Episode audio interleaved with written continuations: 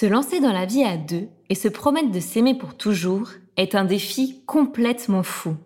Comment trouver l'équilibre entre notre épanouissement personnel, celui de notre couple et celui de notre famille? Comment cultiver une vie amoureuse, rayonnante jour après jour? Découvrez nos pistes de réflexion, nos idées, nos astuces dans notre livre Les 5 clés de l'amour durable. Grâce à ce guide du bonheur à deux, dynamisez et préservez votre couple.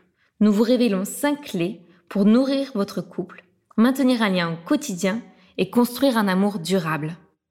Disponible dès à présent en précommande sur saveyourlovedate.fr, sortie officielle le 2 juin chez Erol Éditions.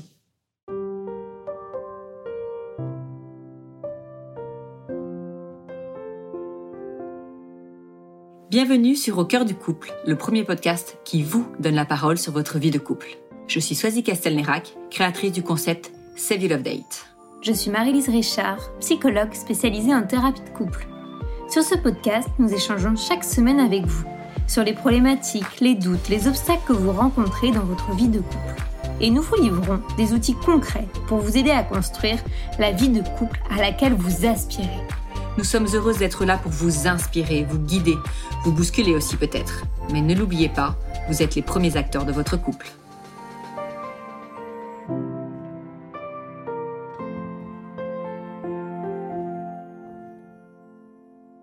Nous accueillons aujourd'hui Marie, 40 ans, en couple avec Thierry depuis 15 ans. Ensemble, ils ont deux enfants âgés de 11 et 9 ans. Marie et Thierry ont traversé une crise de couple très importante, due notamment au mal-être de Thierry. Marie s'est souvent trouvée démunie pour parler de cette situation à ses enfants. En de telles circonstances, la tentation peut être grande de les mettre à l'écart pour les protéger. Mais est-ce vraiment la bonne façon de faire? Alors comment parler à ses enfants des difficultés que notre couple rencontre? C'est la question que nous allons nous poser aujourd'hui dans ce nouvel épisode d'Au cœur du couple. Bonjour à tous, bienvenue sur ce nouvel épisode d'Au cœur du couple. Euh, Marie, je suis très heureuse de te retrouver aujourd'hui. Moi aussi, Sadiq. Ben, bonjour à, vous deux, en tout cas. Et bonjour Marie, que euh, nous accueillons aujourd'hui à notre micro. Bonjour.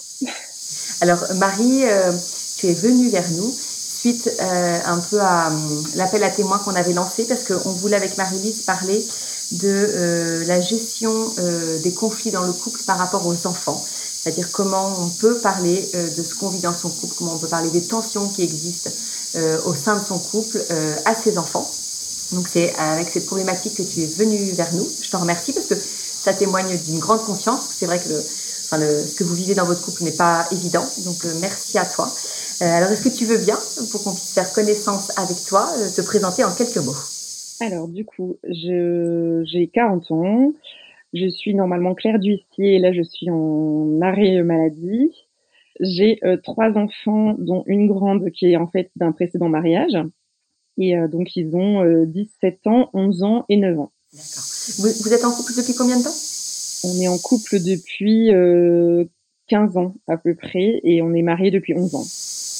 D'accord. Alors, est-ce que tu peux nous, nous retracer un petit peu votre histoire de couple? Alors, on s'est rencontrés par euh, des amis un peu à l'improviste. C'était pas vraiment prévu. Moi, je sortais tout juste de mon divorce, donc j'étais pas spécialement prête à ça. Et puis voilà, on s'est mis ensemble tranquillement finalement. Au bout de quatre, euh, ans à peu près, je suis tombée enceinte donc de notre première fille et on s'est mariés euh, euh, rapidement puisqu'en fait il partait en mission en Afghanistan. Donc c'était utile d'être marié. Du coup, ton mari est militaire Oui, c'est ça, il est militaire. D'accord. À partir de quand est-ce que ça a commencé un peu entre vous à être compliqué? Alors, euh, euh, tout début au retour de l'Afghanistan, ça allait encore très bien. Je n'avais pas spécialement conscience en fait que lui avait euh, eu une mission difficile parce que moi, l'air de rien, je venais d'accoucher, donc euh, j'étais avec mon bébé. Enfin, c'était, on était, je pense qu'on n'était pas sur le même monde finalement. Moi, j'étais avec mon bébé et lui était avec bah, son retour. Et au début, ça allait en fait. Et après, on a été euh, muté. Et je pense que c'est ça qui a plutôt été le déclencheur, c'est qu'avec cette mutation, on avait beaucoup d'amis là où on était.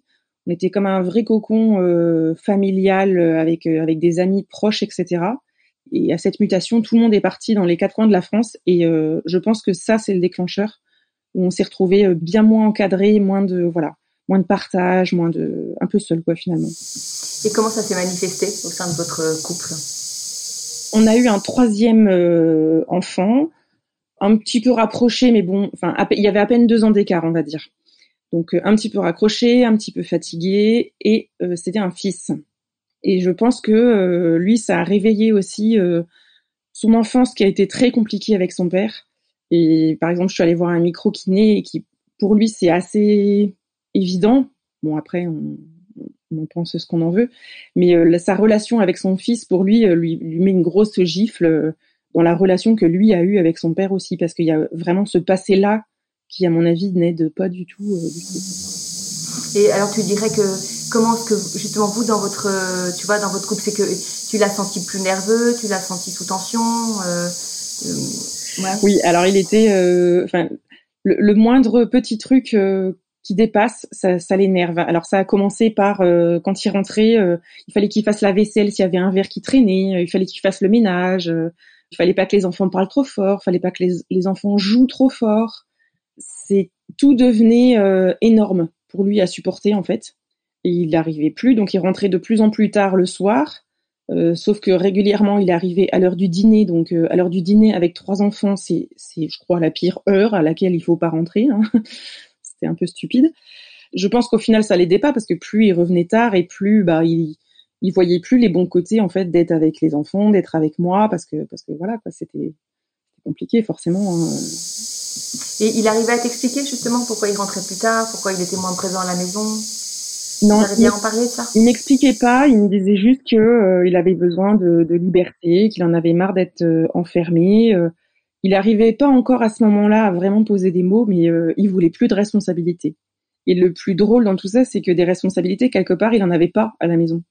Parce que c'était moi qui, c'est pas moi qui faisais tout, mais, mais quand même, c'est moi qui m'occupais du jardin, qui tondais le gazon. Euh, S'il y avait des réparations à faire, c'est moi qui les faisais. Euh, L'administratif, tout ça, c'était moi. Donc, euh, c'était très énervant pour moi d'ailleurs, parce qu'il me disait qu'il voulait plus de responsabilités, alors que de mon côté, euh, je lui disais, mais, t'as rien en fait. Enfin, t'es jamais là à l'heure du bain, t'es pas là. Euh, donc euh, voilà. Et petit à petit, du coup, il a fini par, par laisser un peu tomber son couple, sa famille, à vous délaisser. Ouais, il, il, il, délaissait tout le monde. Il jouait plus du tout avec les enfants. avec moi, on n'avait plus de moments. Il me reprochait presque d'être une maman, plus qu'une maman quelque part. Mais à côté de ça, quand je lui disais viens, on va se faire un petit resto en amoureux, il n'y arrivait pas non plus il avait vraiment euh, tout abandonné quoi. Là, ça a pris encore une année ou deux, et là, il montait vraiment en pression et aussi en, ça se ressentait aussi avec son expression. Donc, il se mettait de plus en plus à crier sur les enfants et euh, à utiliser des mots. Et encore maintenant, il a, vraiment du mal. Il, utilise des mots vraiment, mais très, très forts. C'est-à-dire que sur le fond, il peut avoir raison, mais alors sur la forme, c'est une horreur. Par exemple, quand notre dernier euh, essayait de ne plus faire pipi au lit, euh, le matin, il était capable de lui dire ah mais t'as encore pissé.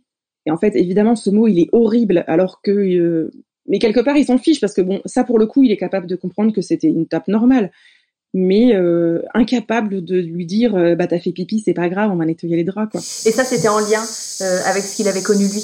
Ouais, je pense. Je pense. Il a, il a vraiment été battu avec des coups de ceinturon côté ferraille, pas juste une claque. Hein.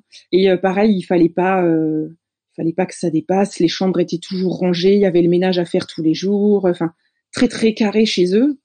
Quand on s'est connus, d'ailleurs, il m'en avait quasiment pas parlé.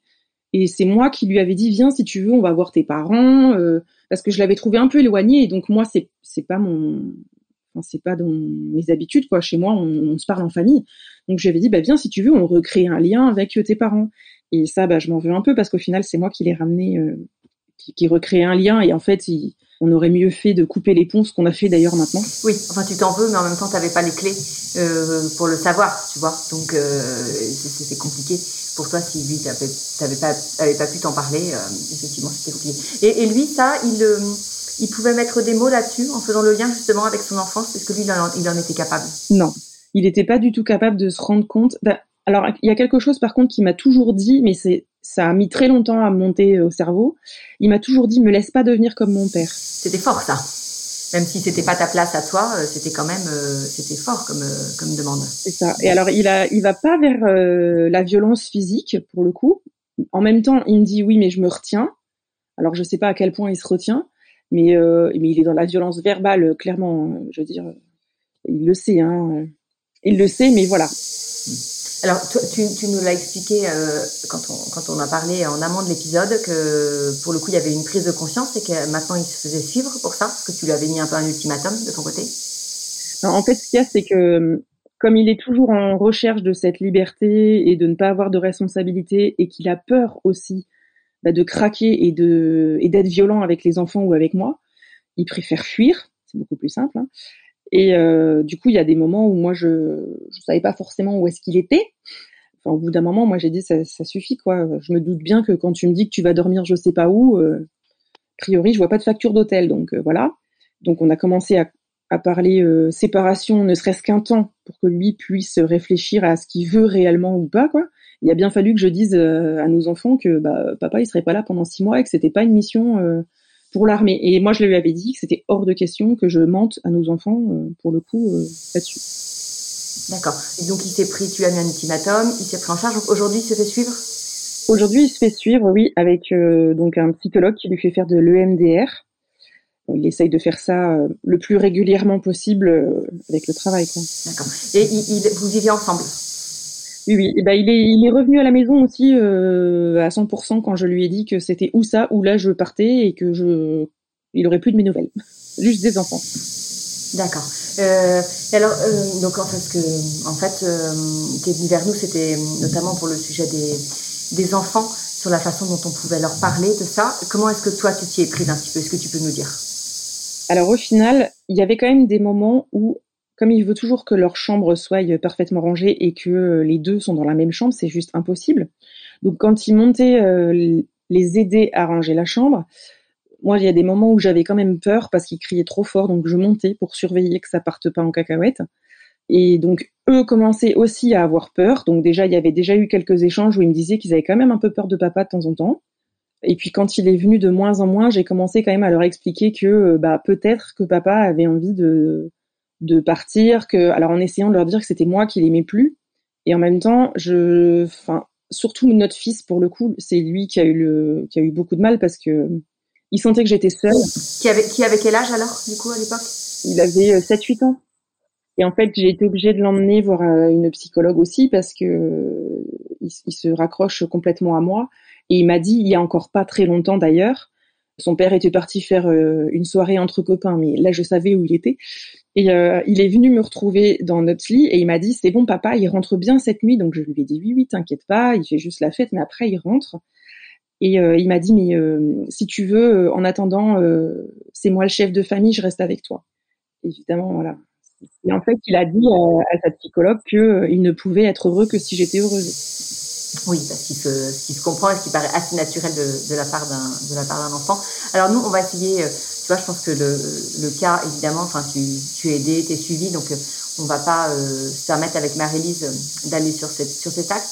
Nous, on va essayer de de voir avec toi comment est-ce que dans une telle situation et peut-être aussi dans des situations qui peuvent être euh, parfois moins conflictuelles et moins douloureuses, euh, comment il est possible de parler à ses enfants, comment est-ce qu'on peut euh, leur faire prendre conscience, parce que les enfants, ils ont toujours conscience de ce qu'ils vivent, mais comment on peut euh, mettre des mots avec eux sur euh, ce qu'ils ressentent, sur ce qu'ils vivent, sans à la fois sans les effrayer, mais sans non plus, je pense en tout cas, qu'ils soient dans l'illusion. Et donc, je vais maintenant passer la parole à Marie-Lise, voilà, avec laquelle on va avoir un échange très riche certainement.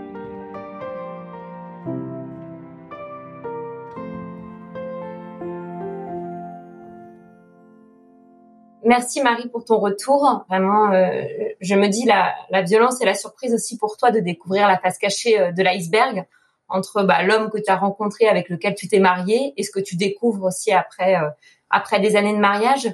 Rien que ce point-là, ça me permet de remettre en avant hein, quelque chose qu'on aborde dans notre livre avec Swazik, mais l'importance aussi quand on se met en couple, quand on fait le choix de se marier, de pouvoir euh, se connaître soi-même, s'aimer soi-même et euh, analyser avec recul et discernement son histoire, euh, revisiter aussi son histoire familiale et, et d'enfance et pouvoir aborder aussi ses difficultés avec son conjoint, tout simplement pour pouvoir bah, savoir quel chemin on va prendre, quelles sont nos craintes potentielles par rapport à nos, notre histoire. Et je me dis, ça aurait pu t'aider, toi, ne serait-ce dans ton lien avec tes beaux-parents et de toute façon, on refait pas l'histoire, mais je me dis pour les jeunes couples qui sont avec nous, ça peut être utile euh, de vraiment de pouvoir se, se dire cette importance-là. En tout cas, de se parler à cœur à cœur euh, sur euh, sur son histoire. Ça me permet de faire un point là, ce que ce dont tu as parlé avec l'histoire de, de ton mari sur les violences, les violences sur les enfants et les violences conjugales. Je trouve que bien souvent c'est quelque chose. on a un Léon bien bavard aujourd'hui. Je trouve que c'est des choses qui sont souvent un peu en fait, leur impact sur la famille et les enfants sont souvent mises de côté. Et euh, souvent on dit ah mais euh, les enfants par exemple non là c'est pas le cas pour euh, pour ton mari mais n'ont pas été euh, frappés enfin ils ont rien eu c'était juste les parents entre eux. Et en fait c'est faux. Rien que d'être spectateur de ça des violences de ses parents c'est déjà un traumatisme en soi pour les enfants. Et ils méritent un suivi et de pouvoir aussi travailler sur ça. Parce qu'il y a plein d'études j'ai pu travailler sur ça mais qui ont montré hein, l'impact de ça sur euh, sur les enfants. Et ce qu'on retrouve en fait souvent comme symptômes, c'est déjà ce que tu as dit de base, des difficultés souvent dans ces familles-là à exprimer leurs émotions, euh, avec parfois une estime de soi qui est plutôt faible, à se valoriser, ce genre de choses. Et euh, aussi ce qu'on peut retrouver, c'est des modèles du genre très catégoriques, avec la vision de l'homme, de la femme, et comment aussi on peut s'autoriser à grandir différemment. Et ça, parfois, ça peut être difficile pour les enfants qui ont vécu dans des familles comme ça, avec la, difficulté de s'extraire de ce milieu. On voit que ton mari, il a réussi à faire un chemin et, euh, et que là, la rencontre avec d'autres éléments euh, euh potentiels, traumatisants pour lui, comment ça a pu, euh, on va dire, réactiver le traumatisme de l'enfance. Juste, c'est hyper intéressant là ce que tu parlais euh, de l'EMDR pour en parler un petit peu pour ceux qui nous écoutent qui savent pas ce que c'est. Donc l'EMDR, ça a été inventé par une psychologue américaine. En français, c'est la désensibilisation et le retraitement par les mouvements oculaires. C'est beaucoup utilisé dans tout ce qui est euh, traumatisme psychique. Donc dans les, les traumas, euh, enfin ça a été beaucoup utilisé dans l'armée hein, d'ailleurs avec les militaires, mais c'est aussi utilisé dans dans des contextes. Je vois des patientes que je réoriente quand il y a eu des situations d'abus ou de viol ou ce genre de choses et c'est basé sur les mouvements euh, des yeux, le balayage rapide de droite à gauche avec un, un dialogue avec euh, le thérapeute. Mais il y a d'abord euh, ce qu'on a pu évoquer hein, tout à l'heure, un, un, échange avec le thérapeute pendant trois à quatre séances de mise en confiance. Et après, il y a ces, ces stimuli justement avec les yeux pour aussi se reconnecter aux événements traumatiques et pouvoir réintégrer ça dans le psychisme. Enfin, C'était un, un aparté par rapport à ça on parlait des, des, violences dans la famille. Ça me permet de rebondir là sur les, les, violences au sein du couple, comment en parler avec les enfants, qu'est-ce qui, à quoi faut être vigilant, la difficulté de vivre ça. Et euh, c'est bien ce que je dis, il faut vraiment pas négliger la violence qu'il peut avoir dans un couple, l'impact que ça peut avoir sur un enfant. Et en même temps, enfin, je veux dire, tout couple a des moments euh, de dispute, des moments de difficulté. Et je pense que ça va être ça euh, qu'il va être falloir de, capable de distinguer et de faire la part des choses. C'est la différence entre une situation de violence au sein du couple et une situation de dispute. Et en fait, pour réussir à distinguer ça, je pense que c'est est-ce qu'on a un échange où on se respecte encore l'un l'autre? Et quand on n'est plus dans ce cas-là, où il n'y a plus la notion de respect de l'altérité de l'autre, là, on est dans une situation de violence. Et là, c'est dangereux, à la fois pour le couple et pour les enfants qui peuvent assister à ça. Donc, c'est comment on va réussir, en fait, d'un point de vue imagé, en fait, je dirais la dispute, il y a les, le couple, il y a les deux personnes de chaque côté qui sont au même niveau d'un point de vue euh, latéral. Donc, dans une situation de violence, il y a une position, en fait, verticale, il y en a un qui va dominer l'autre ou essayer de le dominer. Et c'est là où, en fait, on perd le respect, où on peut avoir aussi des injures, l'idée d'humiliation, euh, de rabaisser l'autre en fait. Et là, il n'y a plus de négociation possible au sein du couple. Et là, c'est destructeur pour le couple et pour les enfants qui peuvent vivre ça.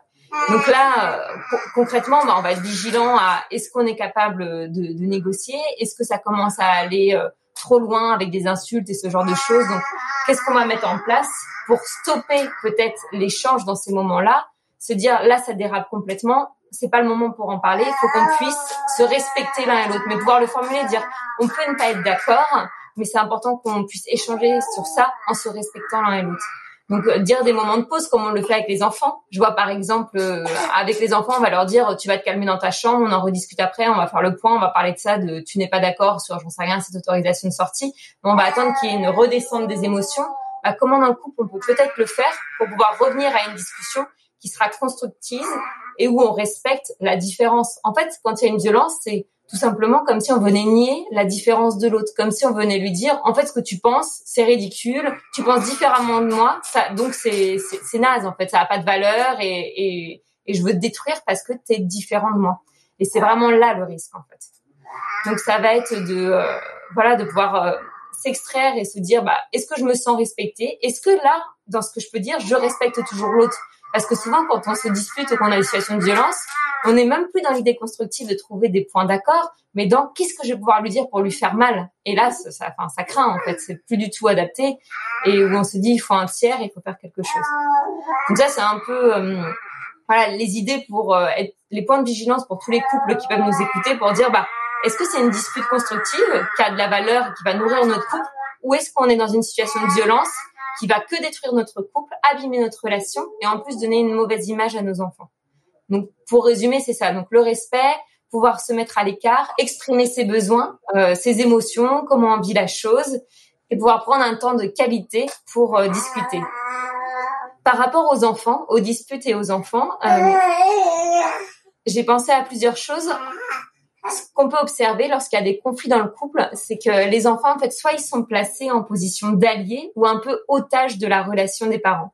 Et là, on peut, c'est intéressant par rapport à l'exemple que tu as donné aussi avec ton fils, c'est comment lui, en fait, il va se dire, euh, bah, je m'inquiète pour ma maman et en fait, euh, mon objectif, ça va être de la protéger, en fait, parce que j'ai peur pour elle.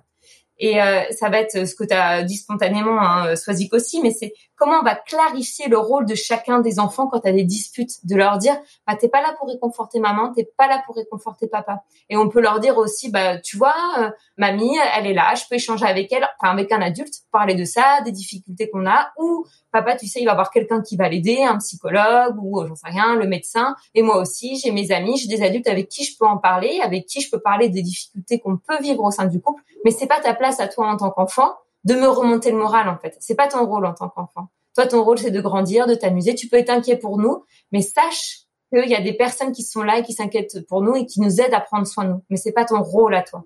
Donc comment on va pouvoir clarifier ça? Parce on voit par exemple, il y a des enfants qui développent des, des symptômes, qui développent des, des, phobies scolaires et qui veulent plus aller à l'école. Et en fait, on se rend compte qu'ils restent à la maison tout simplement pour prendre soin d'un des deux parents en fait parce qu'ils se disent en fait bah qu'est-ce qui va arriver si je vais à l'école? Qu'est-ce qui va se passer pendant que je serai pas là? Est-ce que ma maman ou mon papa il va être au fond du trou?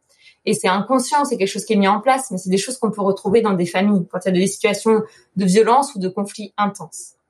Donc ça va être aussi, euh, je parlais d'un enfant qui va être allié ou otage. En fait, on va être otage d'une relation où on se dit, ben, comme si c'était un peu pris au piège en fait, un pris dans une on voit des enfants qui sont pris dans des coalitions, par exemple, euh, bah reste avec moi, euh, sinon c'est un espèce de chantage un peu affectif, reste avec moi, euh, c'est moi le c'est moi le, le, meilleur parent, ta mère elle t'aime pas vraiment, enfin c'est pas du tout ce que vous avez dit, mais ce qu'on peut voir dans des situations de, de rupture où ça c'est le risque en fait, avec une, une espèce de situation où on demande à l'enfant de faire un choix impossible en fait. Est-ce que tu préfères maman ou est-ce que tu préfères papa? L'un qui dit viens de mon côté l'autre qui dit la même chose et où là l'enfant il se retrouve au milieu et où il peut rien faire en fait. Donc c'est vraiment un, conflit de loyauté qu'on peut retrouver typique dans des dans des situations de violence et de conflit.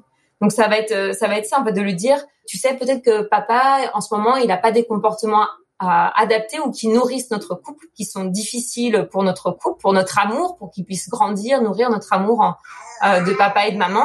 Mais ça changerait en fait que c'est ton papa et qu'il t'aime très fort en fait.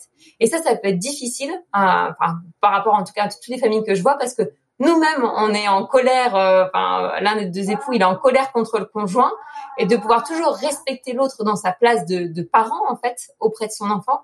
Et c'est ça parfois qui est le, plus dur aussi, c'est parce qu'on a beaucoup de colère et de réussir à ne pas la, la transposer à l'enfant qui doit se dire bah si maman elle est en colère contre papa ou si papa est en colère contre maman, euh, ça veut dire que moi si je dis que je l'aime ou que je suis pas en colère contre elle, ça veut dire que j'aime plus maman ou papa. Enfin, vous voyez le, le triangle un peu qui se met en place. Et là, ça devient des scénarios impossibles pour les enfants, en fait. On les met dans des places complètement ingérables.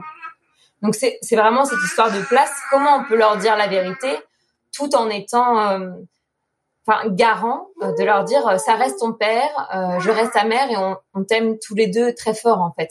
Et c'est ça qu'on va beaucoup voir, c'est les, enfants en fait qu'ils ont peur par-dessus tout, même quand ça va bien aussi, c'est de perdre l'amour de leurs parents. Donc c'est comment on va les rassurer sur ça.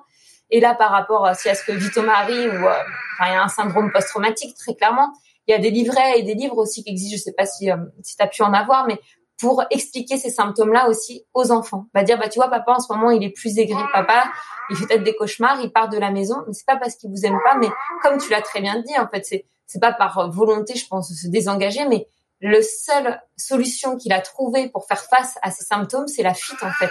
Parce que rien que l'idée d'être père et d'être euh, d'être mari et euh, d'être pris dans cette famille, il se sent pris au piège en fait. Et il a la crainte de répétition euh, des comportements qu'il a eu dans sa famille. Donc en fait, c'est même une position de survie qu'il a eu en, en, en, étant dans la fuite en fait. Donc là, il va apprendre avec la thérapie à faire autrement, mais pouvoir peut-être expliquer, donner des mots pour les enfants pour pouvoir expliquer que c'est pas parce qu'ils les aiment pas qu'ils s'en vont, et c'est justement parce qu'ils les aiment et qu'ils veulent les protéger, même si ça paraît un peu obscur. Euh, peut-être raconté comme ça, mais que là c'est la seule solution qu'il a trouvée parce que bah il, il, a une maladie, enfin c'est une vraie maladie en fait qui existe, enfin c'est dans le DSM. Enfin, je veux dire, c'est nommé en fait, c'est une vraie maladie. Et, je pourrais euh, te transférer, j'ai des documents sur ça, mais euh, sur comment parler aux enfants du syndrome post-traumatique. Et je pense que ça peut être un, un point euh, intéressant. J'ai parlé tout à l'heure des enfants qui pouvaient protéger leurs parents. C'est ce qu'on appelle aussi parfois le conflit de protection. C'est où l'enfant, en fait, il en vient, s'il sent qu'il a en danger un des deux parents, à effectuer des choix répétitifs pour s'assurer de la sécurité des parents, en fait. Par exemple, il va se dire, mais si je dis ça euh, à papa ou euh, si je dis ça à maman que par exemple papa il devait rentrer hier mais qu'en fait il n'est pas rentré, est-ce que maman elle va se sentir encore plus en insécurité? Est-ce que ça va être encore plus dangereux pour elle? Ou il en vient en fait à se dire qu'est-ce que je peux dire ou pas dire, qu'est-ce que je peux faire ou pas faire pour que mes parents soient en danger?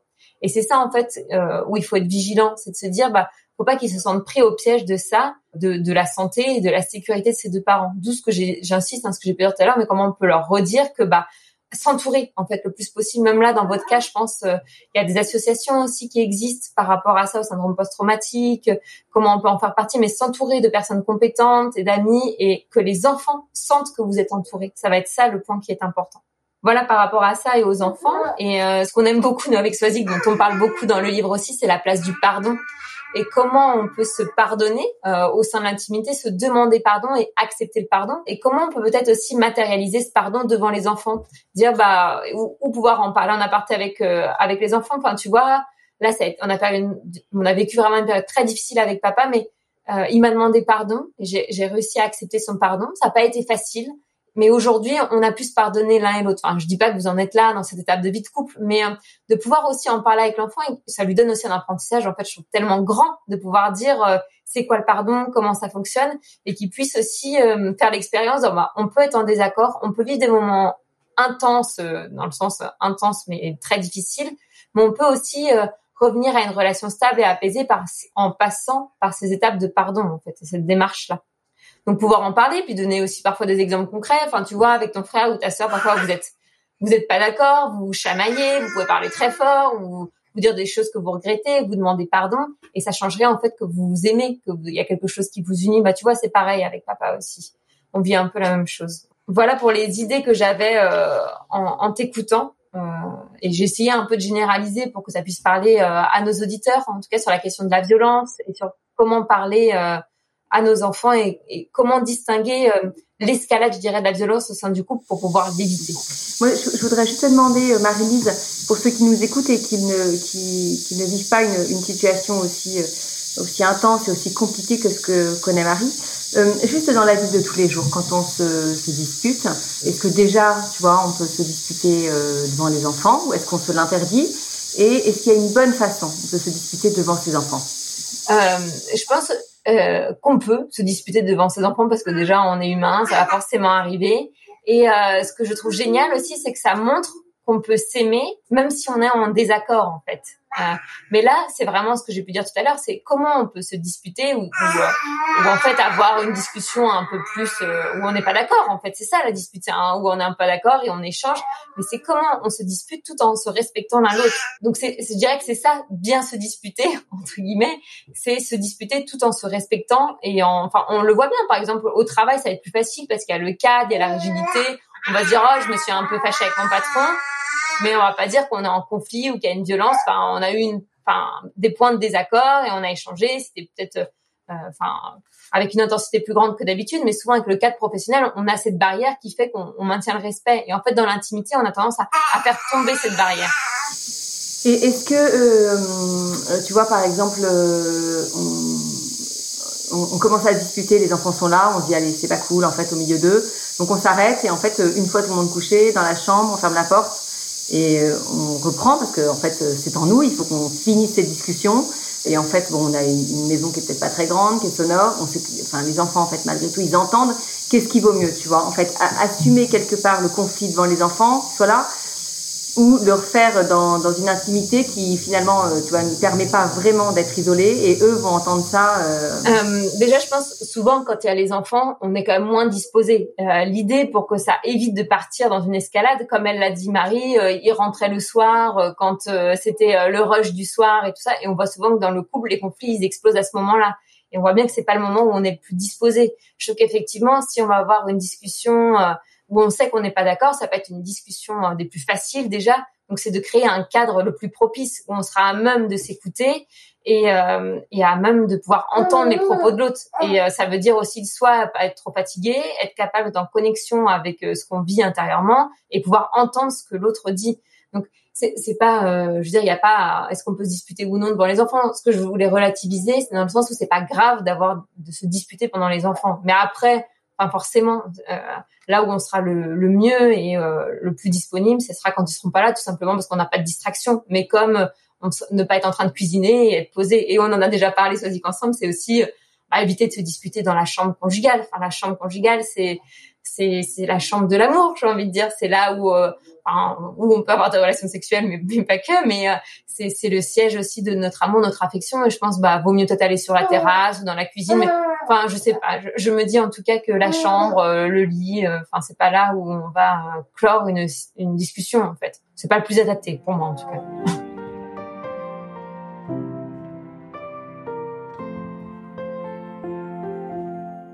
Merci Marie. Je, je, suis allée, enfin parce que je pense que tous ceux qui qui nous écoutent ont déjà eu cette problématique et ce cas de conscience en fait de de se laisser aller à une dispute euh, devant les enfants, que ce soit dans la maison, que ce soit en voiture.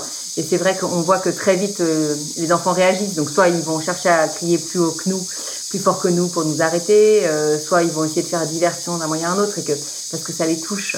Donc évidemment qu'on ne peut pas on peut pas s'en passer parce qu'il faut qu'ils le sachent aussi. moi j'avais j'avais entendu que le danger aussi c'était que de tout faire bien comme il faut devant eux et que ça se passe par derrière et que eux ils aient l'impression du coup que le couple était juste parfait et, cette image aussi de l'amour euh, dans un couple on ne se dispute pas et que en fait eux après pour leur euh, euh, pour leur vie future et pour le modèle qu'ils pouvaient avoir c'était pas l'idéal non plus mais ce que tu as dit je pense qu'il faut redire c'est on peut se disputer devant eux mais c'est important aussi de savoir que qu'on s'est pardonné et ça faut pas hésiter aussi à leur à hésiter à leur dire Marie alors c'est vrai qu'on est un peu on a pris un peu ton histoire sur sur plusieurs points puis après on est allé sur les enfants euh, est-ce que tu vois, il y a des choses qui sont interpellées dans ce qu'a dit Marie-Lise? Euh, oui, bah après le, le, la discussion avec les enfants, euh, elle est adaptée. C'est comme ne pas se disputer devant eux. Enfin, nous, on a tout essayé. On a essayé de se disputer devant eux, pas devant eux. Enfin, je veux dire, il y a des moments où on peut plus. Et puis il y a des, fois où, comme il utilisait des mots très durs, il y a des moments où je, je pouvais pas ne, ne, ne, pas enclencher de dispute parce qu'en fait, il fallait aussi que je montre à mes enfants que non, mais j'étais absolument pas d'accord de la manière dont ils pouvaient leur parler parce que, enfin, je, je pouvais pas laisser faire. Sinon, moi, c'était comme si je les protégeais pas. C'est pas très facile en fait à gérer euh, ce genre de dispute. Et après, alors j'ai beaucoup dit aux enfants, du coup, que effectivement, j'étais quand même d'accord des fois sur le fond. Euh, que pourquoi papa râlait? Donc genre la chambre était oui en bazar hein, faut, peut-être à un moment donné euh, l'admettre mais que effectivement c'est vrai que j'étais pas trop d'accord sur la forme qu'il utilisait j'ai beaucoup joué là-dessus pour quand même leur montrer que non mais je, soutiens papa même si euh, c'est vrai que euh, il était un peu violent sur les mots qu'il utilisait. Quoi. J'ai essayé de jongler là-dessus euh, comme j'ai pu, on va dire. Et puis il y a quand même quelque chose qu'on a dû aussi beaucoup leur expliquer, c'est le pourquoi, le pourquoi papa est, est, comme ça. Donc nous, on a même été obligés d'expliquer que en fait, enfin, de leur expliquer ce que son, ce que papa avait vécu avec son grand-père. Donc ça aussi, ça n'a pas été évident parce que, enfin, eux, pour le coup, ont une image de grands-parents euh, bah, de mon côté qui n'est pas du tout la même de l'autre côté. Et admettre aussi que son grand-père puisse être comme ça, c'est quand même assez compliqué aussi, quoi. Donc, euh, mais je, je, pense que ça les a quand même aidés à mieux comprendre de pourquoi c'était si difficile pour leur papa de gérer ça il y a un petit sentiment, pas de pitié, mais un peu quand même pour l'enfant qu'il a été finalement. Mais bon, après, franchement, je, crois qu'on fait comme on peut. Ouais. Non, mais c'est vrai, tu as raison, Marie. On fait, on fait comme on peut, mais ce que je trouve beau, c'est qu'on sent vraiment que tu es volontaire avec une envie, tu vois, de, de bien faire. Tu l'as dit plusieurs fois, tu aurais pu tout plaquer. Euh, plus d'une fois, euh, mettre euh, ton mari dehors et dire euh, stop, tu verras plus les enfants, tu ne me verras plus. Et en fait, on sent que tu as envie d'avancer, que tu veux trouver des solutions. Et on souhaite, on souhaite vraiment que ça, enfin, que ça porte des fruits pour toi, pour vous deux, pour pour votre famille. Merci en tout cas de la confiance que tu nous fais en venant parler de cette histoire difficile à notre micro. On espère que ça servira à beaucoup d'auditeurs, d'auditrices, à beaucoup de couples. Euh, merci Marie-Lise pour tes conseils euh, toujours euh, avisés. Merci beaucoup. merci à tous pour votre écoute, pour votre fidélité. Et puis on vous donne rendez-vous très très bientôt pour un nouvel épisode d'Au cœur du couple.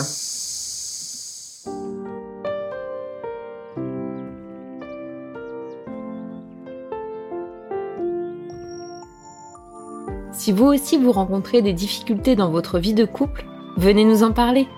Laissez-nous un message sur au cœur du couple podcast at gmail.com ou via Instagram sur la page au cœur du couple.